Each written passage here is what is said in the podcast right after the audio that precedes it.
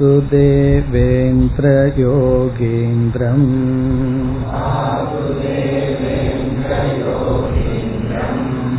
நத்வா ஞானப்ரதம் குரும்.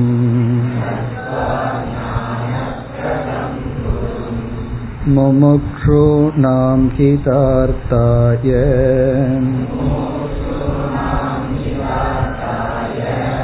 தத்வபோதோ விதீயதே.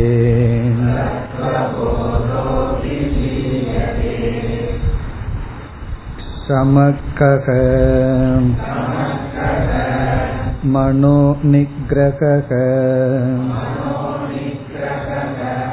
தமக்கக சக்ஷுராதி பாஹ்யேந்திர நிக்ரகக உபரமக்கக ஸ்வதர்ம அனுஷ்டானமேவ திதிக்ஷாகா சீதோஷ்ண சுகதுக்காதி சகிஷ்ணுத்வம்.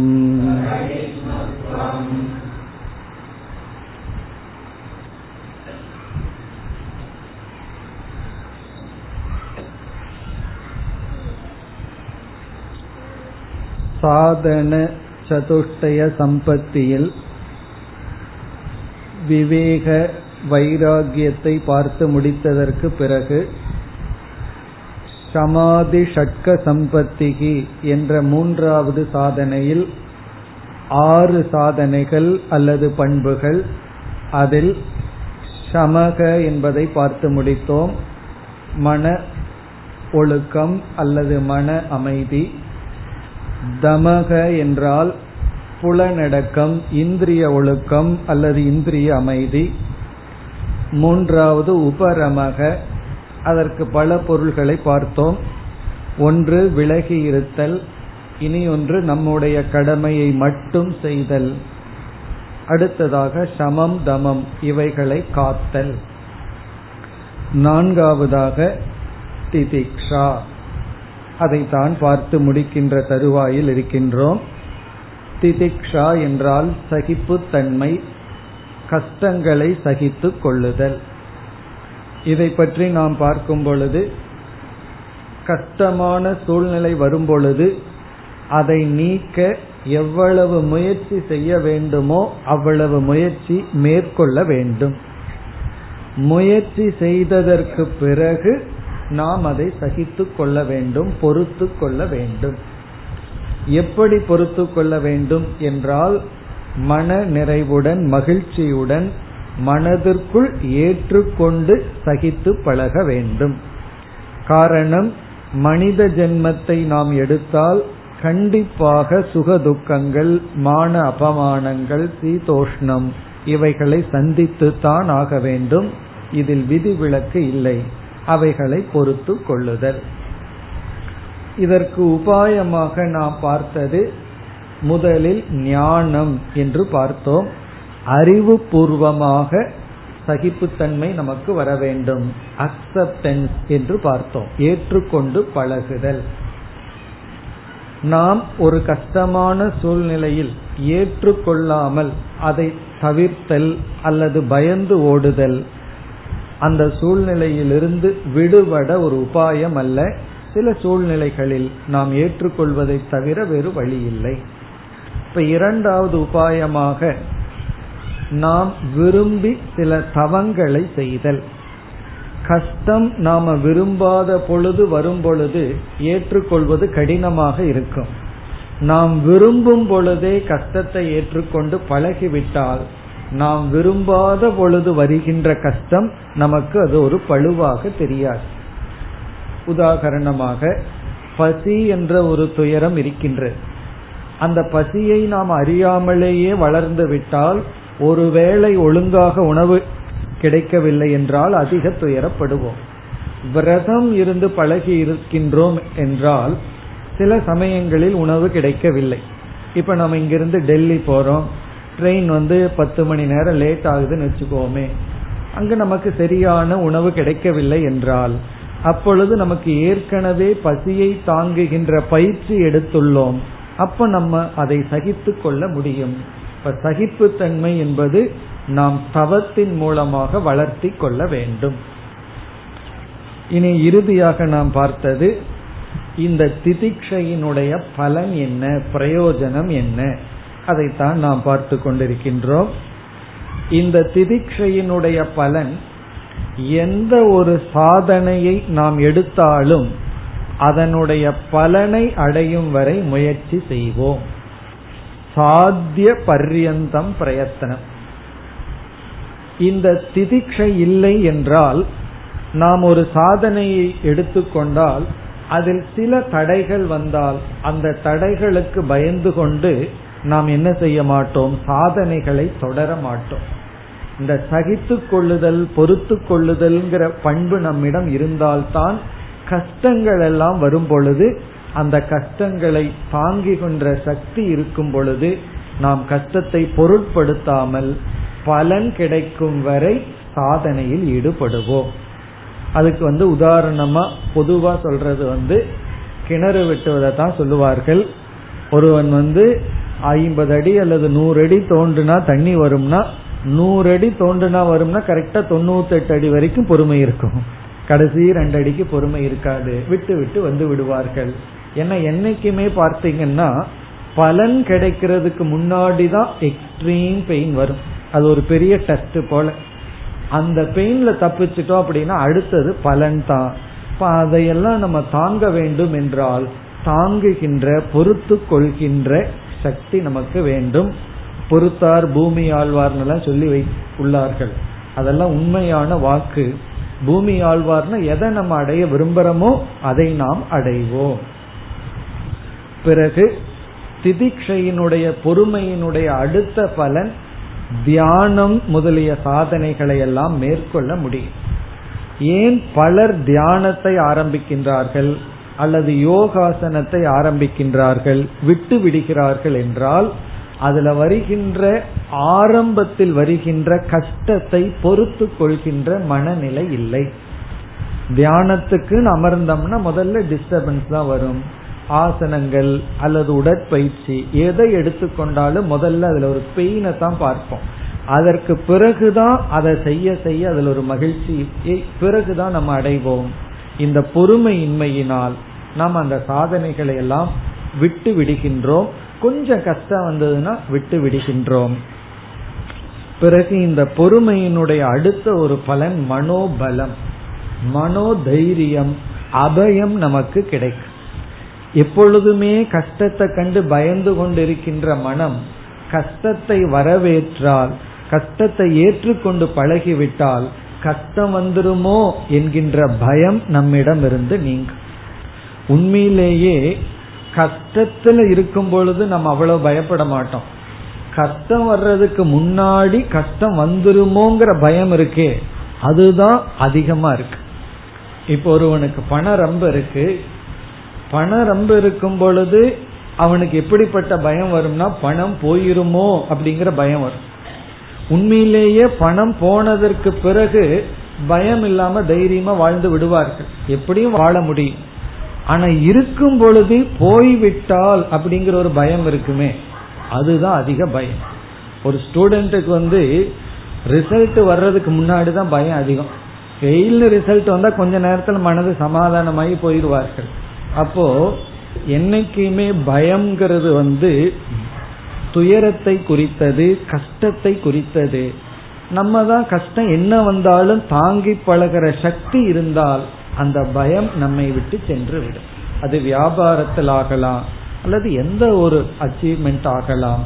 இந்த திதிக்ஷை என்பது நம்ம ஆன்மீகம் மட்டுமல்ல, எந்த துறையிலும் வெற்றி அடைய வேண்டுமென்றால் மிக முக்கியமான சாதனை. அது வந்து ஒரு பண்பாக இங்கு வந்துள்ளது. நமக்கெல்லாம் திதிக்ஷை இருக்கின்றது, மேபி குறைவா இருக்கலாம், அதை நாம் வளர்த்தி கொள்ள வேண்டும். நம்ம செய்கின்ற விதவிதமான தவங்கள், நாம செய்கின்ற விதவிதமான சில விரதங்கள் எல்லாம் எதற்கு என்றால் திதிக்ஷையை வளர்த்தி கொள்ள, பொறுமையை வளர்த்தி கொள்ள. இதனால பல பகைமைகள் எல்லாம் நீங்கும். பொறுமை இல்லாம சில வார்த்தைகள் சொல்றதுனாலதான் எத்தனையோ பகைமைகள். நமக்கு நன்மை செய்பவர்களிடமெல்லாம் நாம ஏன் பகைத்து கொள்கிறோம்னா பொறுமையின்மைதான். அப்படி பொறுமையின்மை நமக்கு மிக மிக ஒரு முக்கியமான சாதனை. இனி நாம் அடுத்த சாதனைக்கு செல்லலாம். அடுத்தது ஸ்ரத்தா கீத்ருஷி குரு வேதாந்த வாக்யாதிஷு விஸ்வாசக ஸ்ரத்தா.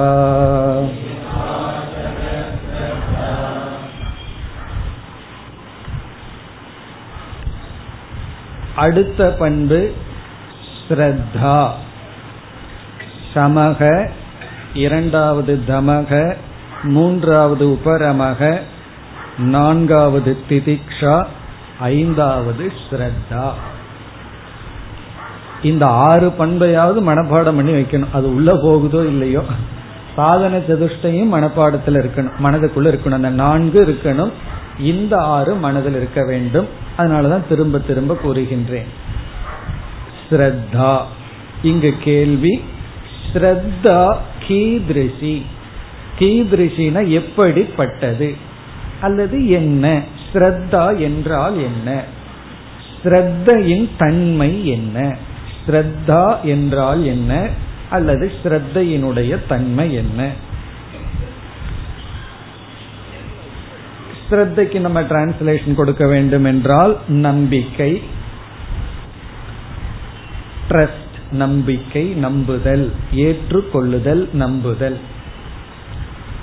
எங்கு நம்பிக்கை, எதை நம்புதல், அதுதான் லட்சணமாக வருகின்றது. இப்ப நம்ம லட்சணத்தை பார்ப்போம். குரு வேதாந்த வாக்கியாதிஷு விஸ்வாசக ஸ்ரத்தா. ஸ்ரத்தைக்கு இனி ஒரு சமஸ்கிருத வார்த்தை விஸ்வாசக. நம்ம தமிழ்ல சொல்லுவோம் விஸ்வாசம் அப்படின்னு சொல்லுவோம். அதேதான் விஸ்வாசக. விஸ்வாசகன நம்பிக்கை. விஸ்வாசம்தான் ஸ்ரத்தை. எதில் விஸ்வாசம், எதில் நம்பிக்கை? வேதாந்த வாக்கியாதிஷு, வேதாந்த வாக்கியத்தில் நம்பிக்கை, உபனிஷத் வாக்கியத்தில் நம்பிக்கை. வேதாந்த வாக்கியாதிஷு, வேதாந்தம் வாக்கியம், வேதம் வேதாந்தம். இங்க ஆதியில வந்து வேதத்தினுடைய கர்ம காண்டம், பிறகு வேதத்தினுடைய கடைசி பகுதியில் இருக்கிற உபனிஷத்துக்கள் வேதாந்தம். வேதாந்தத்தை மனதில் வைத்து கொண்டு எழுதிய ரிஷிகள் எழுதிய ஸ்மிருதிகள், இது போன்ற நூல்களில் நம்பிக்கை. பிறகு இந்த வேதாந்தத்தை நம்மளாக படிச்சோம்னா ஒன்றும் புரிவதில்லை. சந்தேகம் இருந்தா நம்ம படித்து பார்த்திருப்போம், ஒன்றும் புரியாது. கீதையாகட்டும் உபனிஷத்தாகட்டும் நாம படிச்சோம்னா அது நமக்கு விளங்குவதில்லை. அது வந்து ஒருவர் சொல்லி விளக்கும் பொழுதுதான் அதுல என்ன நுட்பம் இருக்கின்றதுன்னு நமக்கு புரிகிறது. ஆகவே எப்பொழுதெல்லாம் வேதாந்தம் வருகிறதோ அப்பொழுது குருவும் சேர்ந்து வருகிறது. இப்ப நம்ம இடத்துல கேசட் இருக்குன்னு வச்சுக்குவோமே, இப்ப எல்லாம் எக்ஸாம்பிளை மாத்தணும், சீடின்னு சொல்லி ஆகணும் இருக்குன்னு வச்சுக்குவோமே, அதை மட்டும் இருந்தா கேட்க முடியுமான்னா அதோட ஒரு பிளேயர் வேணும். வெறும் கேசட்டோ அல்லது சிடி டிஸ்கோ கையில வச்சுட்டு இருந்தோம் அப்படின்னா ஒன்னும் பார்க்க முடியாது. அதிலிருந்து விஷயத்தை எடுக்கணும் அப்படின்னா ஒரு இன்ஸ்ட்ருமெண்ட் வந்து அதை போய் பிளே பண்ணித்தான் அதிலிருந்து நமக்கு விஷயத்த சொல்லி கொடுக்கும். அதே போல உபனிஷத் அப்படிங்கிறது சிடி டிஸ்க் அல்லது கேசட்னு சொன்னா குரு வந்து டேப் ரெக்கார்டர். அந்த லைஃப்ங்கிறதா எலக்ட்ரிசிட்டி, எலக்ட்ரிசிட்டியுடன் இருக்கின்ற ஒரு மெஷின் வந்து அதை பிளே பண்ணும்போது தான் நமக்கு அது புரிகின்றது. ஆகவே குருவினுடைய வாக்கியத்திலும் வேதாந்தத்தினுடைய வாக்கியத்திலும் விஸ்வாசம். இப்ப வேதாந்த வாக்கியம்னு சொன்னாவே குரு வந்துடுறார். அப்புறம் எதுக்கு குருன்னு தனியா சொல்லணும் அப்படின்னா, சில பேர்த்துக்கு வந்து வேதாந்தம் சொல்றது என்னமோ உண்மைதான் நான் நம்புறேன், ஆனா இவர் எடுத்து ஒழுங்கா சொல்றாரா அதுல ஒரு சந்தேகம். இவர் இவருடைய கற்பனையை சொல்லிடுறாரோ அப்படின்னு சில பேரு குரு வாக்கியத்துல நம்பிக்கை வராது, வேதாந்த வாக்கியத்துல நம்பிக்கை மட்டும் இருக்கும், அதுவும் பிரயோஜனம் கிடையாது. இப்ப குரு சொல்கின்ற வேதாந்த வாக்கியத்தில் குருவிடத்திலும் ஸ்ரத்த வேண்டும், வேதாந்தத்தினிடத்திலும் நம்பிக்கை வேண்டும். அப்படி இருக்கின்ற நம்பிக்கைக்கு பெயர் தான் ஸ்ரத்தா.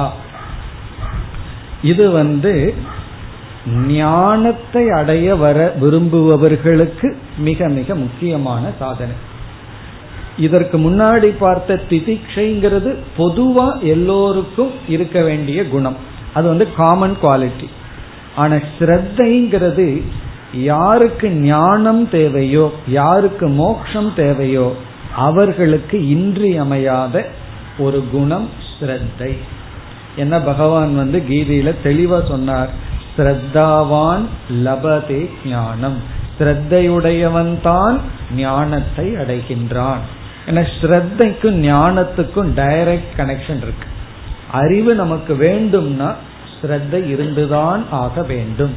ஞானத்துக்கு முன்னாடி இருக்கிறபடி ஸ்ரத்தை, அந்த ஸ்ரத்தை வழியாகத்தான் நம்ம ஞானத்தை அடைய முடியும்.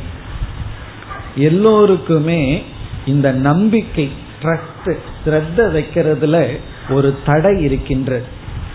என்ன தடை என்றால் ஒரு விதமான பயம். நான் எப்படி அவங்களை நம்புறது அப்படின்னு ஒரு பயம். அந்த பயத்துக்கும் காரணம் இருக்கு. சின்ன குழந்தையா இருக்கும் பொழுது நம்மை அறியாமல் எல்லோரிடமும் ஒரு நம்பிக்கை இருக்கு. நம்ம ரொம்ப குழந்தையா இருக்கோம், யாராவது ஒரு சாக்லேட்டை கொண்டு வந்து காட்டினாங்கன்னா உடனே நம்ம வாயை திறந்துருவோம். காரணம் நம்பிக்கை, ஒரு ட்ரஸ்ட், எல்லோரிடத்துல ஒரு நம்பிக்கை. ஆனா பெரியவங்க எப்படி வளர்க்கிறாங்க தெரியுமோ, புதுசா யாராவது சாக்லேட் கொடுத்தா வாங்காத, குறிப்பா சாமிகள் யாராவது கொடுத்தா வாங்கிடாத, அப்படி ஒரு பயத்தை ஊட்டி. உண்மைதான், என்ன சில பேர் இந்த உடையை போட்டுட்டு ஏதாவது ஏமாற்றுகிறார்கள். அப்ப நம்ம குழந்தைக்கு எதை போதிக்கின்றோம் அப்படின்னா, இயற்கையா அனைத்தையும் நம்பிக்கொண்டிருக்கின்ற மனதிற்குள்ள நம்பிக்கை இன்மையை நம்ம போதிக்கின்றோம். போதிச்சுட்டு என்ன சொல்றோம் அப்படின்னா, நீ புத்திசாலினா யார் அப்படின்னா யாரையும் நம்பாதவன் தான், நீ எல்லாத்தையும் நம்புற வந்து வெகுளி, யாரையும் நம்பாதவன் தான் அறிவாளி.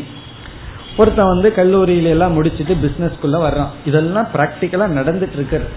வந்த உடனே அவன் வந்து ஃப்ரெண்ட்ஸ், காலேஜ்ல சில ஃப்ரெண்ட்ஸ் எல்லாம் இருப்பான், சேர்ந்து ஒரு பார்ட்னர் ஆரம்பிப்பார்கள். இவனுக்கு வந்து டோட்டல் ஃபெய்த், ஏன்னா நம்ம ரெண்டு பேரும் நண்பர்கள் சொல்லி பிறகு ஒருத்தன் ஏமாத்திட்டு போறத பாக்கிறோம். அதுக்கப்புறம் அவன் என்ன புரிஞ்சுக்கிறான், வாழ்க்கையில யாரையும் நம்ப கூடாது. அப்ப ஒரு முறை ஏமாற்றப்பட்டு விட்டால் ஒரு புதிய ஞானம் வந்து விடுகிறது. என்ன ஞானம்னா, நம்பிட்டோம் அப்படின்னம்னா ஏமாந்துருவோம், அதனால வாழ்க்கையில யாரையும் நம்ப கூடாது. அப்ப நம்மை அறியாமல் என்ன நினைச்சிட்டு இருக்கோம், ஒருவனுடைய மெச்சூரிட்டியினுடைய சைன் என்னன்னா யாரையும் நம்ப கூடாது. ஒருவனுக்கு வந்து பக்குவம் இல்லை, வெகுளித்தனமா இருக்கான்னா அவன் எல்லாத்தையும் நம்பறான், இவன் என்ன சொன்னாலும் நம்பிடுவான். அப்ப இந்த நம்பிக்கை அப்படிங்கிறது நம்மை எரியாமல் ஒரு நெகட்டிவ் வேல்யூவா இருந்துட்டு இருக்கு. அதுல சில உண்மையும் இருக்கு. நம்ம யாரு ஏமாற்றுவாங்களோ அவங்களிடத்துல நம்பாம இருக்கணுங்கிறது உண்மைதான். ஆனா நம்பிக்கைங்கிறது ஹண்ட்ரட் பர்சன்ட் நெகட்டிவ் வேல்யூ கிடையாது. இத வந்து பகவான் பதினேழாவது அத்தியாயத்துல என்ன செய்துள்ளார், இந்த ஸ்ரத்தையே மூணா பிரிச்சிருக்கார். சாத்விகமான ஸ்ரத்தை, ராஜசமான ஸ்ரத்தை, தாமசமான ஸ்ரத்தைன்னு சொல்லி. நம்ம யாரு ஏமாற்றுவார்களோ அவர்களிடத்துல வச்சிருக்கிற நம்பிக்கை தாமசமான ஸ்ரத்தை அல்லது ராஜசமான ஸ்ரத்தை. பிறகு எங்கு ஒரு பொருள் நம்பிக்கைக்கு உரியதோ, which deserve faith, அந்த இடத்துல நம்பிக்கை வச்சா அது சாத்விகமான ஸ்ரத்தை. அதனால வந்து நம்பிக்கைங்கிற விஷயத்துல கவனமா இருக்கணும். நம்ம வந்து சரியான இடத்துல நம்பிக்கை வைக்கிறோமா அல்லது தவறான இடத்துல நம்பிக்கை வைக்கிறோமா. ஒருவர் வந்து ஒரு செல்வந்தர், யார் வந்து தன் இடத்துல பணம் கேட்டாலும் டொனேஷன் ஏதாவது கேட்டா, இந்த கோயிலுக்கு இது பண்ற அது பண்றேன்னு கேட்டா கொடுத்துட்டே இருப்பார். அவருடைய மனைவி வந்து அவரிடத்து சொன்னார்கள், நீங்க ரொம்ப ஏமாந்துட்டு இருக்கீங்க, வர்றவனெல்லாம் உங்ககிட்ட சும்மா பணத்தை வாங்கிட்டு ஏமாத்திட்டு தான் இருக்கான் அப்படின்னு சொன்னார். அதற்கு அவர் சொன்னார், எனக்கு தெரியும், நான் எவ்வளவு டொனேஷன் பண்றேனோ அதுல ஒரு செவன்டி பர்சன்ட் ஏமாற்றப்படுதுதான். இருந்தாலும் நான் ஏன் கொடுக்கறேன்னு சொன்னா, வர்றவங்க வந்து எந்த அளவுக்கு நம்பிக்கையானவங்கன்னு எனக்கு சில சமயம் தெரியறதில்லை. பத்து தவறானவர்களுக்கு கொடுக்கறதுல எனக்கு வந்து பிரச்சனை இல்லை, பரவாயில்ல. ஒரு சரியான ஒருவனுக்கு கொடுக்காம நான் இருந்துடக்கூடாது. அதாவது தகுதியுடைய ஒருவனுக்கு நான் உதவி செய்யாம போறது ஒரு பக்கம், தகுதி இல்லாதவங்களுக்கு பத்து பேர்னு சொன்னா அந்த பத்து பேர் போனாலும் பரவாயில்ல, தகுதியுடைய ஒருத்தனை நான் லூஸ் பண்ணிடக்கூடாதுன்னு சொன்னார். ரொம்ப நல்ல கருத்து. அதே போல நம்ம பத்து பேர்த்துக்கிட்ட ஏமாந்து போறது ஒரு விதமான லாஸ். நம்பிக்கைக்கு உரியவரிடத்துல நம்பிக்கையை நம்ம வைக்காம இருந்தோம் அப்படின்னா அது பெரிய லாஸ். ஏன்னா அப்படிப்பட்டவங்க அவ்வளவு சுலபமா நம்ம வாழ்க்கையில கிடைக்க மாட்டார்கள். அது நம்மளுடைய உறவினர்களோ நண்பர்களோ யாரு வேண்டுமானாலும் இருக்கலாம். நம்பிக்கைக்கு உரியவரை வாழ்க்கையில சந்திக்கிறது ரேர்.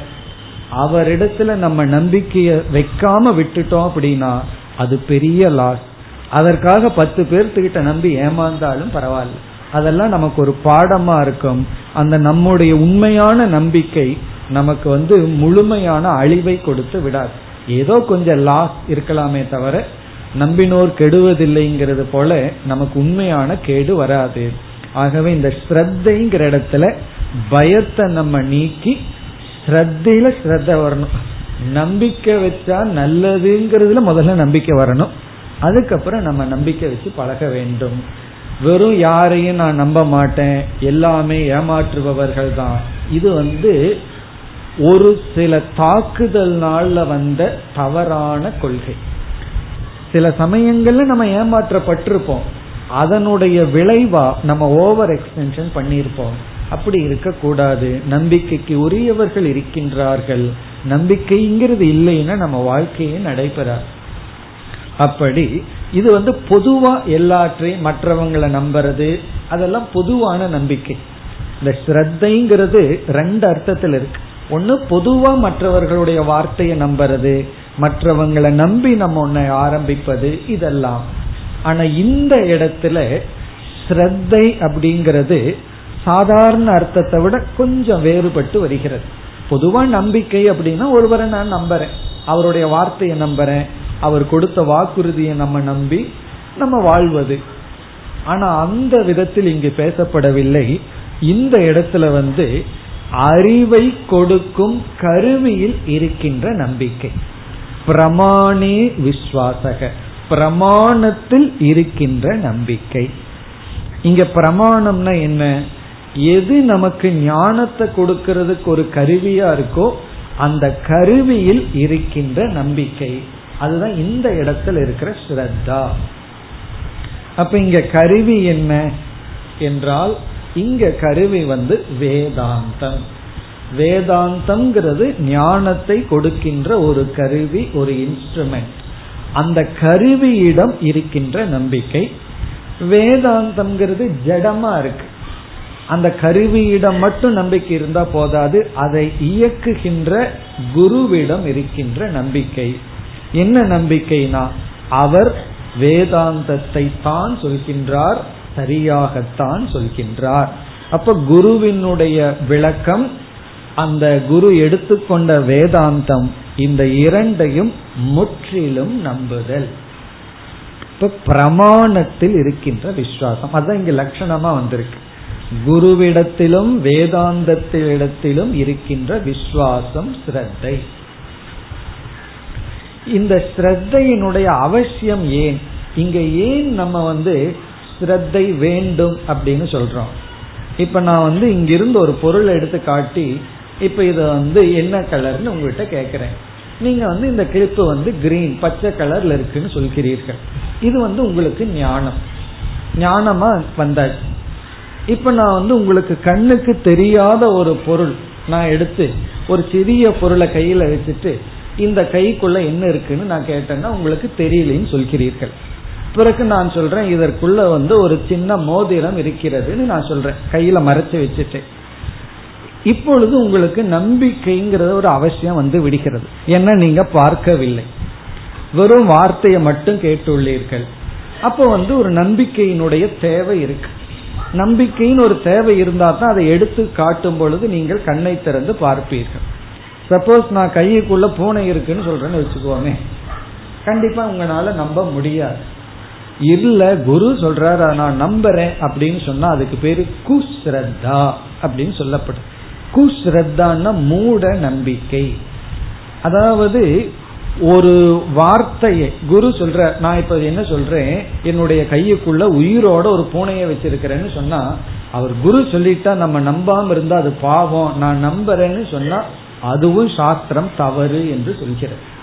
இப்ப குரு வந்து ஒரு வாக்கியத்தை சொல்லும் பொழுது அது என்னுடைய அனுபவத்திற்கு முரண்பட்டிருந்தால் நம்ம வந்து யோசிக்க வேண்டும்.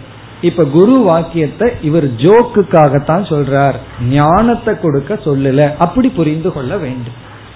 குரு சொல்றதுனால மட்டும் அது சரியாகாது. இப்ப வந்து இங்க வேதாந்தத்துல என்ன ஆகுதுன்னா, சிஷ்யன் வந்து இந்த உலகத்தோட வச்சிருக்கிற இணக்கத்துல துயரப்பட்டு ஒரு சம்சாரியா வருகின்றான். குரு என்ன சொல்றார், வேதாந்தத்துல என்ன சொல்றதோ அதை சொல்றார், நீ ஆனந்த சொரூபி. அவனோ துக்கப்பட்டுட்டு வந்திருக்கான், வந்தவனை பார்த்து நீ ரொம்ப ஆனந்தமா இருக்கிறன்னு சொன்னா அவனை டீச் பண்ற மாதிரிதான் இருக்கு. அப்ப அவனால நம்ப முடியாது. இப்ப இந்த இடத்துலதான் ஸ்ரத்தை தேவைப்படுகிறது. எப்படி தேவைப்படுகிறதுனா, குரு சொல்றத முழுமையாகவும் நீக்க கூடாது, முழுமையாகவும் ஏற்றுக்கொள்ள கூடாது. பிறகு என்ன செய்ய வேண்டும், குரு சொல்றதுல உண்மை இருக்கு, ஆனா எனக்கு அது இப்பொழுது சரியா புரியல, ஒரு முரண்பாடு இருக்கு, ஆகவே நான் என்ன செய்ய வேண்டும்னா அவருடைய வாக்கியத்துல நமக்கு புரியாத ஏதோ ஒரு நுட்பமான பொருள் இருக்கு, நம்ம அதை புரிந்து கொள்ள முயற்சி செய்வோம். இதுக்கு பேரு தான் ஸ்ரத்தை. என்ன சொன்னாலும் கேட்டுக்கிறேன் அப்படின்னாலும் அது சரியான ஸ்ரத்தை இல்லை, அது தாமசமானது.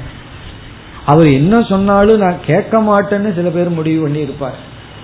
நான் அவர் என்ன சொல்லுவாரோ அதுக்கு ஆப்போசிட்டா தான் நான் புரிஞ்சுக்குவேன், ஏன்னா அவர் சொல்றதெல்லாம் உண்மை இல்லைன்னாலும் அஸ்ரத்தா. குஸ்ரத்தையும் இருக்கக்கூடாது, அஸ்ரத்தையும் இருக்கக்கூடாது. ஸ்ரத்தை அப்படின்னு சொன்னா அவரை சொல்றத நம்ம கேட்டுட்டு அது நம்முடைய அனுபவத்துக்கு முரண்பட்டு இருந்தால் உடனே நம்ம என்ன பண்ணணும், குருவினுடைய வாக்கியத்தை நீக்கிடக்கூடாது. அதை தப்புன்னு சொல்லாம சரி அதை வச்சிருப்போம், அதுல ஏதோ ஒரு பொருள் இருக்கு, அதை புரிஞ்சுக்கிற வரைக்கும் அந்த வாக்கியத்திலையும் நம்பிக்கை, ஆனா அதை முழுமையாகவும் என்னால் ஏற்றுக்கொள்ள முடியவில்லை, ஏற்றுக்கொள்ள வேண்டாம், பொறுமையாக இருந்து அதை புரிந்து கொள்ள முயற்சி செய்தல். அப்பதான் நம்ம மீண்டும் விசாரம் பண்ணி அந்த முரண்பாடு இல்லாம புரிந்து கொள்வோம். இந்த ஸ்ரத்தை இல்லை அப்படின்னா கான்ட்ரடிக்ஷன், எதிர்மறைய கேட்ட உடனே நீக்கிடுவோம், அதெல்லாம் நமக்கு ஒத்து வராதுன்னு சொல்லி.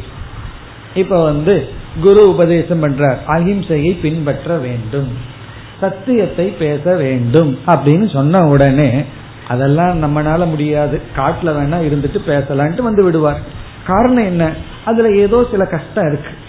ஆனா குரு சொல்ற ஸ்ரத்தை இருந்ததுன்னா உடனே என்ன பண்ணுவோம், குரு சொல்றது வந்து செய்யக்கூடியதா தான் இருக்கும்.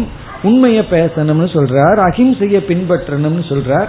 அப்ப சில சந்தேகங்கள் வரும். இப்ப வந்து அஹிம்சையை பின்பற்றும் பொழுது சில சங்கடங்கள் வருது, சில சமயம் உண்மையை பேச முடியவில்லையே, அப்ப நீங்கள் சொல்வது எப்படி? இந்த மாதிரி மீண்டும் இவன் குருவிடத்துல போய் விசாரம் பண்ணி கேள்வி கேட்டு ஞானத்தை அடையணும்னா என்ன பேஸ், என்ன ஆதாரம்னா ஸ்ரத்தை தான். இந்த ஸ்ரத்தை இருந்தா தான் நம்ம மனதுல வந்து விபரீதமாக தெரிந்தாலும் அந்த விபரீதத்தை ஒதுக்கி வச்சுட்டு மேலும் விசாரத்தில் ஈடுபட முடியும். இப்ப ஞானம் வர்ற வரைக்கும் ஸ்ரத்தை நமக்கு ஒரு பாலமாக இருக்கு. குரு வந்து ஒரு வாக்கியத்தை சொல்லியாச்சு, ஸ்ரத்த ஹண்ட்ரட் பர்சன்ட் இருந்ததுன்னா அதுவே ஞானம். ஆனா நம்ம மனசுல அது ஞானமாகற அளவுக்கு பக்குவம் ஏற்படவில்லை. அப்ப என்ன ஆகணும்னா அது ஞானம் ஆகும் வரை கொஞ்சம் விசாரம் தேவைப்படுகிறது, சற்று சில தெளிவு தேவைப்படுகிறது, சில சந்தேகங்கள் இருக்கின்றது. அப்ப அந்த சந்தேகங்களை நீக்கி தெளிவடைகிற வரைக்கும் நம்ம அதே விசாரத்திற்குள்ள இருக்கணும், அந்த பிரமாணத்தை பற்றி இருக்கணும்னு சொன்னா எது நம்மை அங்கு பிணைக்கும், ஸ்ரத்தா ஒன்றுதான், ஏதாவது ஒரு லாஜிக் நமக்குள்ள வந்துடும், உடனே அதை வேண்டான்னு சொல்லிட்டு வந்துடுவோம். அப்ப நம்பிக்கை ஒன்றுதான் நமக்கு வந்து ஞானத்தை அடையும் வரை சாதனையில் தொடர வைக்கும். சாதனைனா இந்த இடத்துல அந்த பிரமாண வியாபாரத்தில் நம்மை வைத்திருக்கும். ஸ்ரத்தைங்கிறது ரொம்ப முக்கியம். இந்த சமக அப்படிங்கிற சாதனையில நம்ம ஆரோக்கியமான மனதை அடைவோம். மனதிற்குள்ள ஒழுக்கங்கள் வந்து விட்டா எ ஹெல்தி மைண்ட், சமதமத்தினால ஹெல்தி மைண்ட் அடைவோம். திதிக்ஷாவனால ஸ்ட்ராங் ஸ்ட்ரென்த்தோட கூடிய உறுதியான மனதை அடைவோம். ஆரோக்கியமான மனம் சமத்தினாலே தமத்தினாலே, உறுதியான மனம் திதிக்ஷையினால அடைவோம். பிறகு ஸ்ரத்தையினால ஞானத்தை வாங்குகின்ற பாத்திரமான மனதை அடைவோம். எதுக்குமே ஒரு பாத்திரம் வேணுமல்ல, அந்த பாத்திரம்தான் ஸ்ரத்தை. பாத்திரம் தலைகீழா இருந்ததுன்னு வச்சுக்குவோமே, ஓடோட சிவலிங்க மாதிரி ஒரு பாத்திரம் இருந்ததுன்னு வச்சுக்குவோமே, அப்படியே ஞானம் வர வர அப்படியே போயிடும். அப்ப பாத்திரம்னா வாங்கி கொள்கின்ற மனம், ஞானத்தை வாங்குற மனம் ஸ்ரத்தையினாலதான் நமக்கு கிடைக்கிறது. அப்ப சமதமம் ஆரோக்கியமான மனத்தையும், சமதம உபரமம் மூணுமே ஆரோக்கியமான நல்ல மனதையும், திதிக்ஷா ஸ்ட்ராங் மைண்ட் உறுதியான மனதையும், ஸ்ரத்தை ஞானத்துக்கு யோக்கியமான மனதையும் நமக்கு கொடுக்கின்றது. இப்ப யாருக்கு அறிவு அடையணும், அறிவு லட்சியமாகின்றதோ அவர்களுக்கு வந்து இந்த ஸ்ரத்தா விஸ்வாசம்ங்கிறது மிக மிக முக்கியமான சாதனை. ஏன்னா இது ஞானத்தோடு நேரடியாக தொடர்பு இருக்கின்றது. இப்ப இனி ஒரு உதாரணம் நம்ம பார்க்கலாம். ஒருவர் வந்து ஒரு விஷயத்தை நமக்கு சொல்றார், அவர் உண்மையை தான் சொல்லி இருக்கார். ஒரு சம்பவத்தை சொல்றார், எங்கேயோ எப்பவோ நடந்த ஒன்ன சொல்றார், அது உண்மைதான். ஆனா நம்ம மனசுக்குள்ள அந்த அவர் சொன்ன கருத்து போயிருக்கு. இப்ப திடீர்னு அவருடைய வார்த்தையில நம்ம சந்தேகப்பட்டுட்டோம் அப்படின்னா நமக்கு அது அறிவாக இருக்காது.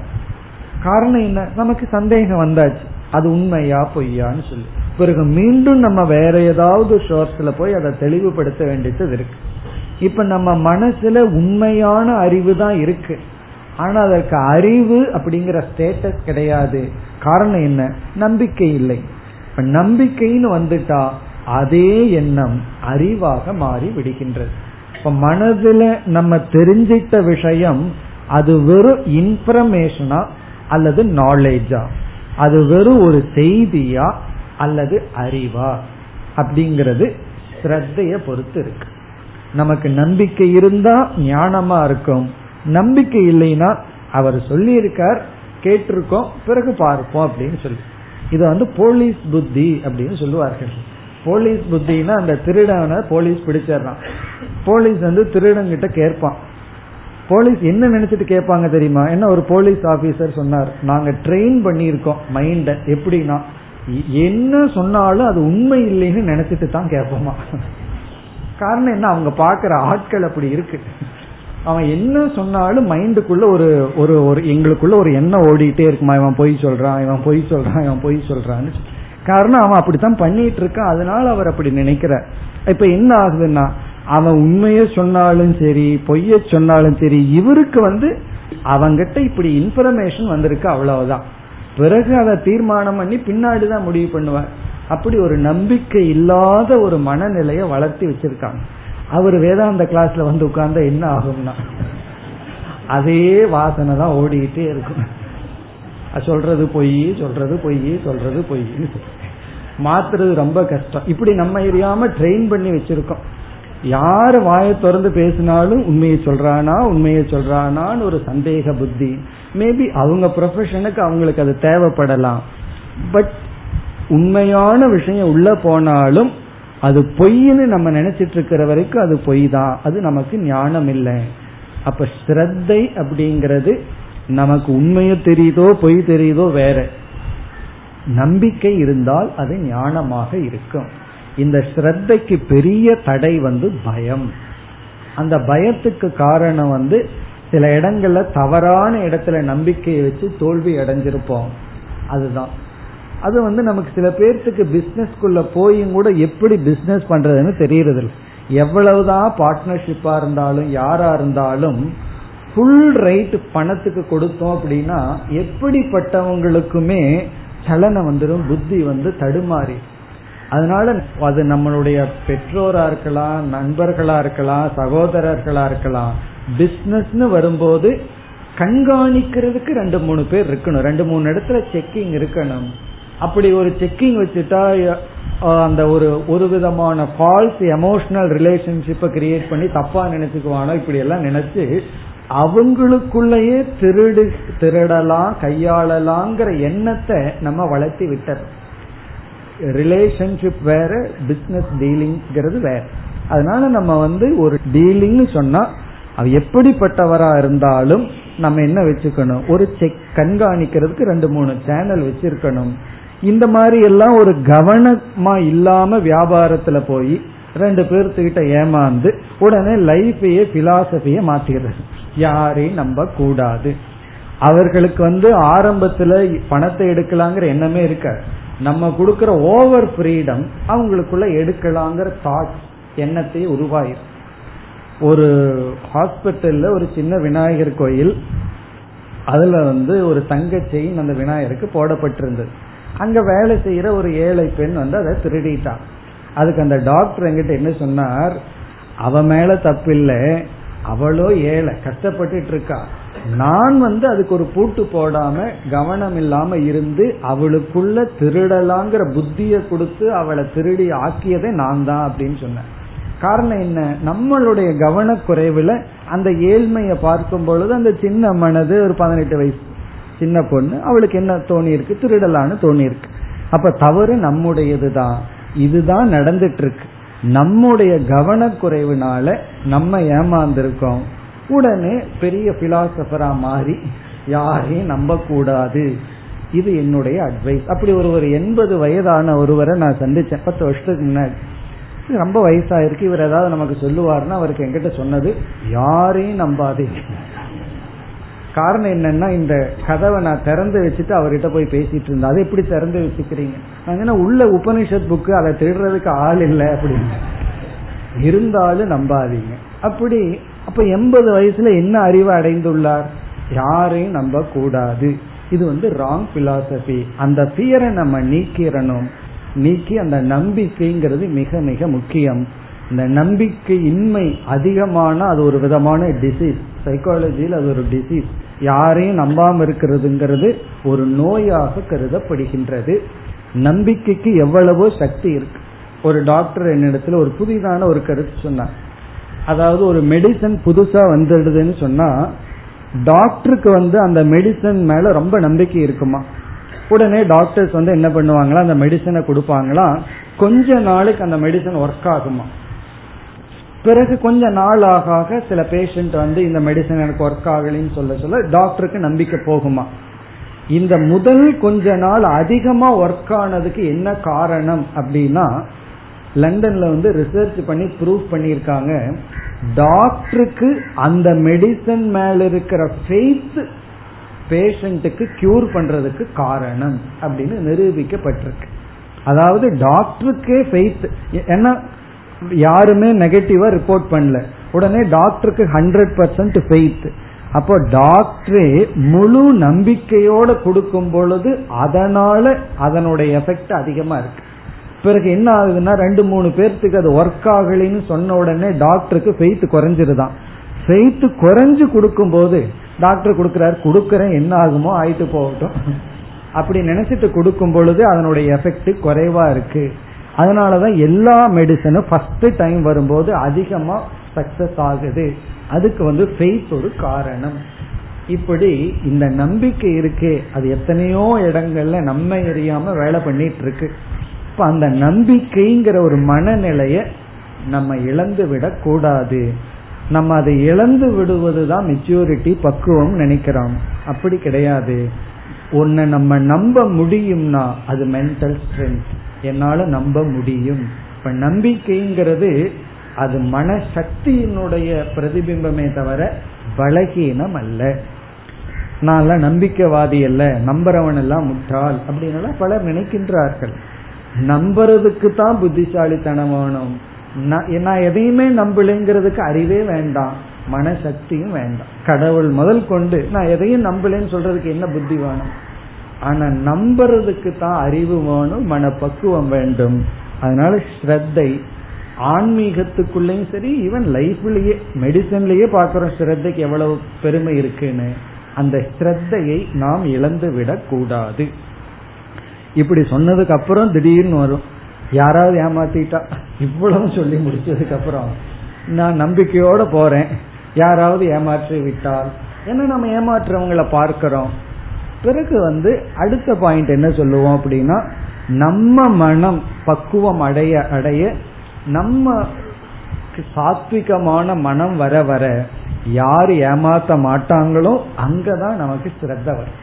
மீதி இடத்துல எல்லாம் நம்ம கொஞ்சம் கவனமாக இருந்து விடுவோம். அந்த புத்தி கொஞ்சம் நல்லா வேலை செஞ்சிரு. சாத்விகமான புத்தி வந்துட்டா எங்கு எவ்வளவு தூரம் யாரை நம்பணுங்கிற நமக்கு அறிவு வந்துவிடும். அப்ப அந்த ஏமாற்றம்ங்கிறது வராது. நாலு முறை ஏமாந்தாலும் பரவாயில்ல, ஆனா அந்த ஏமாற்றம் ஸ்ரத்த கூடாதுங்கிற தத்துவத்துக்கு வரக்கூடாது. ஏமாற ஏமாற ஸ்ரத்தையில கவனமா இருக்கணுங்கிறதா வர்ணமே தவிர, ஸ்ரத்த இன்மைக்கு நம்முடைய ஏமாற்றங்கள் அழைத்து செல்லக்கூடாது. ஏன்னா பலருக்கு இந்த டேமேஜ் வர்றத நம்ம பார்க்கிறோம். பல சமயங்கள்ல ஏமாந்து அந்த ஸ்ரத்த நம்புற மனதை அவர்கள் இழந்து விடுகிறார்கள். அது ஒரு பெரிய டேமேஜ் அவர்களுக்கு கிடைப்பது. இனி அடுத்த கருத்து, ஸ்ரத்தையை வளர்த்தி கொள்ள உபாயம். நம்ம எப்படி ஸ்ரத்தையை வளர்த்தி கொள்வது? வேதாந்தத்துல ஸ்ரத்தையையும் வேதாந்தத்தை உபதேசிக்கின்ற குருவிடம் ஸ்ரத்தையை எப்படி வளர்த்தி கொள்ளுதல், ஸ்ரத்தா உபாயம்.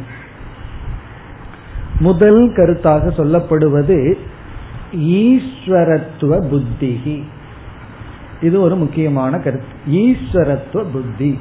ஈஸ்வரத்துவ புத்தின்னு சொன்னா வேதாந்தம் ஈஸ்வரனிடமிருந்து வந்தது அப்படின்னு, பகவானிடமிருந்து வந்ததுங்கிற புத்தி இருந்தா நம்பிக்கை வரும். அதே போல குருவினுடைய வாக்கியமும் ஈஸ்வரனுடைய வாக்கியம் என்கின்ற, அது இறைவனிடமிருந்து வருகின்ற வாக்கியம்ங்கிற ஒரு ஆட்டிடியூட். புத்தினா பாவனா, ஜஸ்ட் அன் ஆட்டிடியூட், அவ்வளவுதான். ஏன்னா வேதாந்தமே ஈஸ்வரனிடமிருந்து வந்தது. ஏன்னா சில ரிசர்ச் ஸ்காலர்ஸ் எல்லாம் என்ன பண்ணுவாங்கன்னா, ஏதோ ரிஷிகள் வந்து பொழுது போகாம உட்கார்ந்து எழுதுனதுதான் வேதாந்தம் எல்லாம் சொல்லுவார்கள். அப்ப நமக்கு நம்பிக்கை போயிடும். எப்படி நம்பிக்கை போகும்னா, அந்த காலத்துல உபநிஷத்தெல்லாம் பொருந்தி வரலாம். ஏன்னா ரிஷிகள் வந்து அந்த காலத்துக்கு தகுந்த மாதிரி எழுதியிருக்கலாம். இந்த காலத்துக்கெல்லாம் ஒத்து வராதுன்னு நினைச்சிருவோம். அப்போ வந்து இது மனிதர்களால் எழுதப்பட்ட சாஸ்திரம் அல்ல, இது இறைவனாலேயே கொடுக்கப்பட்டது அப்படின்னு, வேதாந்தம் ஈஸ்வரனிடமிருந்து வந்தது என்கின்ற புத்தி. அப்ப நமக்கு நம்பிக்கை வரும். ஒரு மனிதனிடமிருந்து வந்ததுன்னு நினைச்சோம்னா நம்பிக்கை போயிடும். இந்த கருத்து எல்லா ரிலீஜியன்லயும் இருக்கு. இது வந்து ஒரு மதத்துக்கு சொந்தம் அல்ல. எல்லா ரிலீஜியன்ல இருந்து பார்த்தோம் அப்படின்னா, டைரக்டா ஈஸ்வரனிடமிருந்து சில வேர்ட்ஸ் வந்தது. டென் கமாண்ட்மெண்ட் கடவுள்கிட்ட இருந்து தான் வந்தது.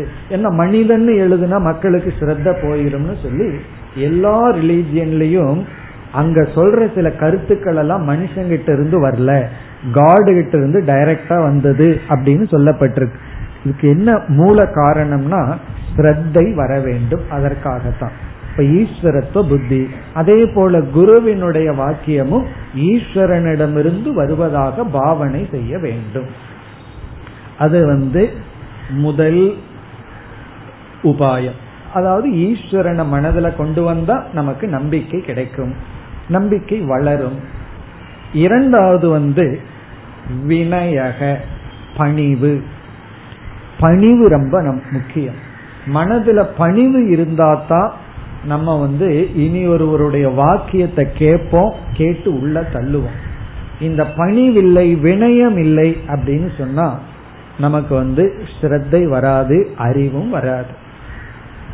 இங்க பணிவு அப்படின்னு சொன்னா, உதாரணமா ஒருவர் வந்து ஒரு பெரிய செல்வந்தரா இருக்கார்.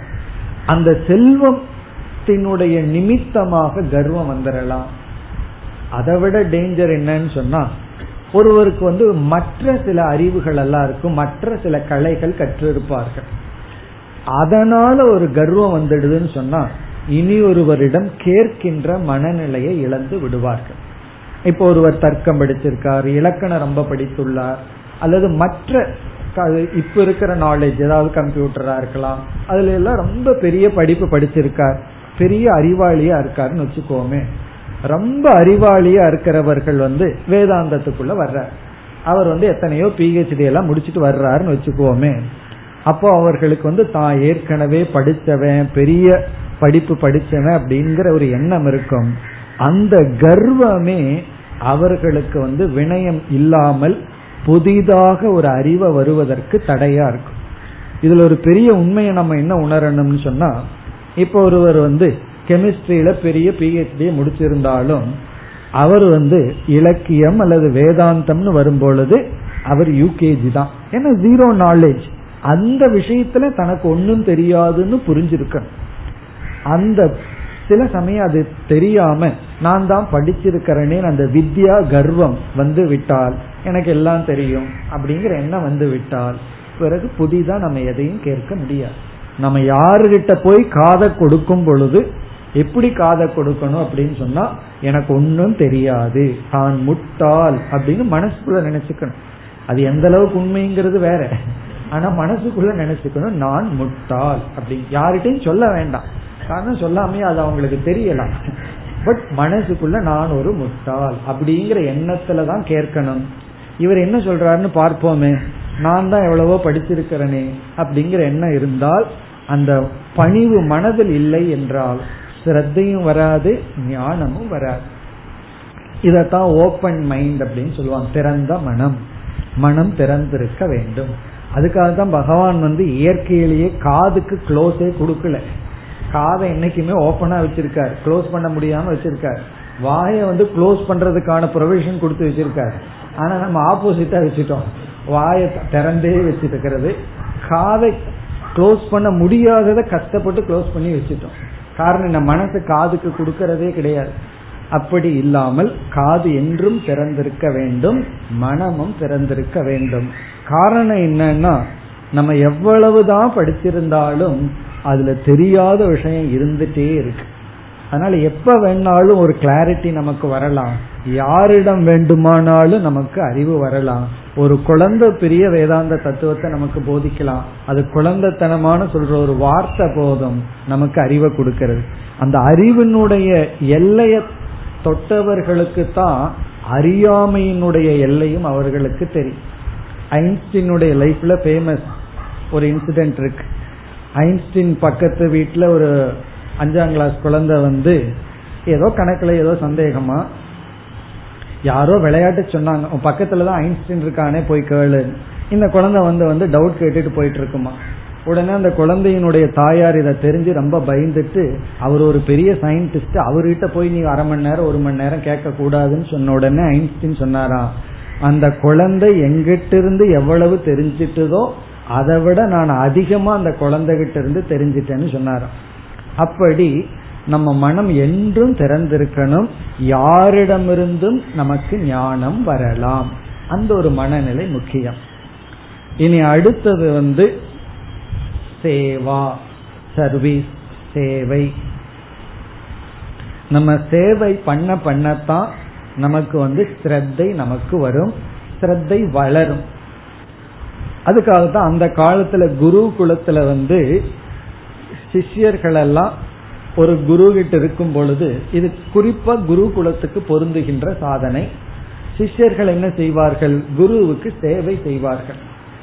இன்னைக்கு சில ஆசிரமங்கள்ல எல்லாம் முக்கியமான இடத்துக்கு தான் வெளியிருக்கிற ஸ்டாஃபை போட்டிருப்பாங்க, மீதி வேலைகள் எல்லாம் ஆசிரமத்துல படிக்க வந்தவர்களே செய்வார்கள்.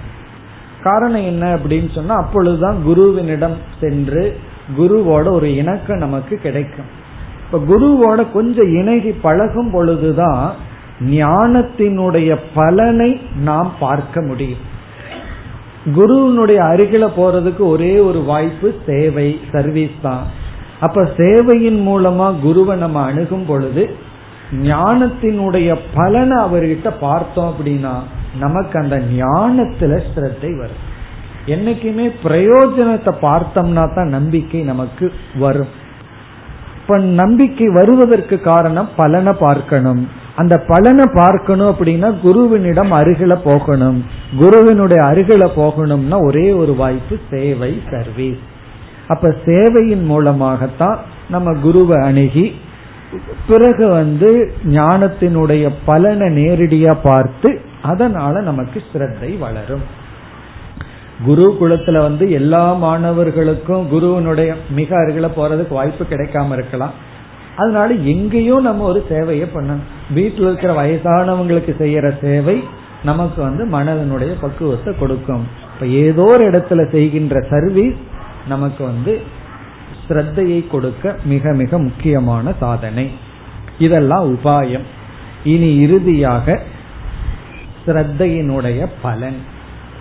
இந்த ஸ்ரத்தை எப்படிப்பட்ட பலனை நமக்கு கொடுக்கும்? முதல் பலன் நம்ம ஏற்கனவே பார்த்தது, ஞானத்துக்கு யோக்கியதை, ஞானாய பாத்திரத்துவம். பாத்திரதா, பாத்திரத்துவம்னா பாத்திரமாகின்றோம், ஞானத்துக்கு உரிய பாத்திரமாக நாம் மாறுகின்றோம். அப்படின்னா என்ன அர்த்தம்? பாத்திரமா மாறுறது உதாரணம் தான். அதனுடைய அர்த்தம் என்னன்னா, நம்ம மனது ஞானத்தை பெறுகின்ற தகுதியை உடைய ஒரு கருவியாக மாறும். மனசு எல்லாத்துக்கும் இருக்கு, அறிவை பெறுகின்ற தகுதியை உடைய கருவியாக மாற வேண்டும். அந்த மாற்றம் ஸ்ரத்தையின் மூலமாகத்தான் வரும். சில பேர் வந்து மனக்கட்டுப்பாடோடு இருப்பார்கள், பொறுமை இருக்கும், எல்லாம் இருக்கும். ஸ்ரத்தை ஒன்றை தவிர, இந்த ஸ்ரத்தை ஒன்றை தவிர மீதி எல்லாம் இருக்கும். கண்டிப்பா அவர்கள் வந்து எவ்வளவு நட்பண்புகள் இருக்கோ அதற்கு தகுந்த பலனை அனுபவிப்பார்கள். நம்ம அதை இல்லைன்னு சொல்லல. பொறுமை இருந்தா நல்லா இருப்பார்கள், மன கட்டுப்பாடு மன ஒழுக்கம் இருந்தா சந்தோஷமா இருப்பார்கள், அதெல்லாம் நம்ம இல்லைன்னு சொல்லல. ஆனா இந்த ஸ்ரத்தை மட்டும் மைனஸா இருந்துட்டா ஞானம் மட்டும் வர, மீதி எல்லாம் மற்றவர்களை விட உயர்ந்திருப்பார்கள், அதுல சந்தேகம் இல்லை. ஆனா நமக்கு ஞானம் ஏற்பட வேண்டும், இறைவனை பற்றி புரிஞ்சுக்கணும் அப்படின்னு சொன்னா ஸ்ரத்தை தான் மிக மிக முக்கியம். சில பேர்த்துக்கு ஸ்ரத்தை ஆரம்பத்துல குறைவாத்தான் இருக்கு, பிறகு அது வளர்க்கப்படும், கொஞ்சம் வர வர வர வர அது வளர்ந்து விடும். ஏன்னா நம்ம பார்க்கிறோம், ஆரம்பத்துல வரும்போது ஒண்ணுமே இல்லாம வருவார்கள். ஆச்சரியமா இருக்கு, இவங்க எல்லாம் வேதாந்தத்து கிளாஸுக்கு வந்து தேர்வார்களாம், சந்தேகமா இருக்கும். அப்படியே பார்த்தோம்னா தேறி விடுவார்கள். சில பேர் வர்ற வேகத்தை பார்த்தா சீக்கிரம் தேறிடுவார்களேன்னு இருக்கும், எவ்வளவு வேகமா வந்தாங்களோ அவ்வளவு வேகமா ஓடி போய் விடுவார்கள். அப்படி இருக்கு. அதனால நம்ம ஜட்ஜே பண்ண முடியாது. சிஷ்யர்களை குரு வந்து புரிஞ்சிக்கவே முடியாதுங்கிறத குரு புரிஞ்சுக்கணும். காரணம் என்னன்னா, நமக்கு தெரியாது யாரு எப்படி, யாருடைய சம்ஸ்காரம் எப்படி இருக்கு. ஏன்னா சில பேர் நான் பார்ப்பேன், ரொம்ப வேகமா வருவார்கள், பரவாயில்லையே இவ்வளவு பக்குவத்தோடு இருப்பாங்களேன்னா நல்லவர்கள் தான், நல்லா தான் இருப்பார்கள், தர்மவான்களா தான் இருப்பார்கள். ஆனா சாஸ்திரத்துல ஸ்ரத்தை இருக்க, பிறகு அப்படியே அந்த ஞானத்துல விருப்பம் இல்லாமல் சென்று விடுவார். சில பேர் பார்த்தா இவங்க எங்க தேற போறாங்கன்னு நினைப்போம். பிறகு கொஞ்ச நாளாக ஆக அந்த சேவையினால அவர்களுக்கு மனப்பக்குவம் ஏற்பட்டு அறிவை அடைந்து விடுவார்கள். அப்படி இந்த ஸ்ரத்தை வந்ததுன்னா ஞானத்துக்கு மிக மிக அருகில், அப்படியே எட்டுனா அதை தொட்டி விடலாம், அந்த அளவுக்கு ஞானத்துக்கு ஸ்ரத்தைக்கு சம்பந்தம் இருக்கின்றது. பிறகு இரண்டாவது பிரயோஜனம் மன ஏகாகிரதா, மன ஒருமுகப்பாடு. எங்க ஸ்ரத்தை இருக்கோ அந்த இடத்துலதான் மனசை நம்ம குவிக்க முடியும். அது அடுத்த சாதனை சமாதானமா பார்க்க போறோம். அடுத்த சாதனைக்கு ஸ்ரத்தை பயன்படும். இப்போ ஒரு இடத்துல நமக்கு ஸ்ரத்தை இல்லாததுனாலதான் மனசு அங்க வைக்க முடியல. குழந்தைகளுக்கெல்லாம் கிரிக்கெட் விளையாடும் போது எவ்வளவு ஒரு கான்சென்ட்ரேஷன் இருக்கு பாருங்க. அந்த குழந்தைகளை டிஸ்ட்ராக்டே பண்ண முடியாது. வேற எந்த சத்தம், கிச்சன்ல எந்த சத்தம் வரட்டும், ஒரு டிஸ்டர்பன்ஸ் இல்லை. படிக்கும் போது ஏதாவது சத்தம் போட்டு பாருங்க, கோபம் வந்து நான் தான் படிச்சுட்டு இருக்கேன் ஏன் சத்தம் வருது. காரணம் என்ன அப்படின்னா, எங்க நமக்கு ஒரு ஒரு ஸ்ரத்தை, ஸ்ரத்தைன்னா அந்த இடத்துல ஒரு விதமான லவ் அண்ட் அஃபெக்ஷன், எமோஷனல் இன்வெஸ்ட்மெண்ட்னு சொல்றது இருக்கோ, அங்க நம்ம எரியாமல் மனசு நன்கு ஒடுங்கி இருக்கும். ஸ்ரத்தை இல்லை அப்படின்னு சொன்னா அங்க மன ஒருமுகப்பாடு இருக்காது. சமதமத்துல மனசை எடுக்கிறோம். சமாதானம்னா அடுத்தது பார்க்க போறோம், அதுல கொண்டு போய் மனசை வைக்க போறோம். மனசு எந்த இடத்துல வச்சு வைக்க முடியும், வச்சு அதை தொடர முடியும்னா எங்கு நமக்கு ஸ்ரத்தை இருக்கின்றதோ. நம்பிக்கை இல்லாம ரொம்ப நேரம் வேதாந்தத்தை கேட்க முடியாது, கேட்டாலும் கஷ்டமா தான் இருக்கும். கொஞ்ச நேரத்துல சத்தம் அப்படியே தலைக்கு மேல போயிட்டு இருக்கும், காதுக்கு வராது, மனசு வேற எங்காவது போயிடும். காரணம் என்னன்னா ஸ்ரத்தை இல்லை என்றால்.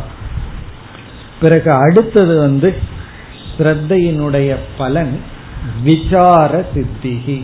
அது நம்ம ஏற்கனவே பார்த்ததுதான். விசாரத்தை ஸ்ரத்தை இருந்தா தான் பண்ண முடியும். அதாவது வேதாந்தத்தை தொடர்ந்து விசாரம் செய்தல் விசார சித்திகி. அந்த விசாரம் ஸ்ரத்தையினாலதான் நடைபெறும். இப்ப சிஷ்யனுக்கு வந்து உண்மையும் புரியல, குரு சொல்றது விளங்கவில்லை, ஞானமா இல்லை, அதே சமயத்துல தன்னுடைய அனுபவம் விருத்தமா இருக்கு. கொஞ்ச நாள் இவன் விசாரம் செய்து ஆக வேண்டும். எது இவனை இந்த விசாரத்திற்குள் ஈடுபடுத்தும்? குரு சொல்றதும் புரியல, தன்னுடைய அறிவும் சரியா இல்லை. பிறகு அந்த இடைப்பட்ட காலத்துல தொடர்ந்து விசாரம் பண்ணணும்னா ஸ்ரத்தை இருந்தாதான் அந்த விசாரமே நடைபெறும். ஞானத்துக்கு யோகியதையாகின்ற மனம் விசாரம்ங்கிற சாதனையை செய்வதற்கு பிறகு வந்து மனதை ஒருமுகப்படுத்த ஸ்ரத்தை தான் காரணம். இனி அடுத்தது வந்து சமாதானம் என்கின்ற அடுத்த சாதனை அடுத்த வகுப்பில் பார்ப்போம். ஓம் பூர்ணமத பூர்ணமிதம் பூர்ணாத் பூர்ணமுதச்யதே பூர்ணஸ்ய பூர்ணமாதாய பூர்ணமேவாவசிஷ்யதே. ஓம் சாந்தி சாந்தி சாந்தி.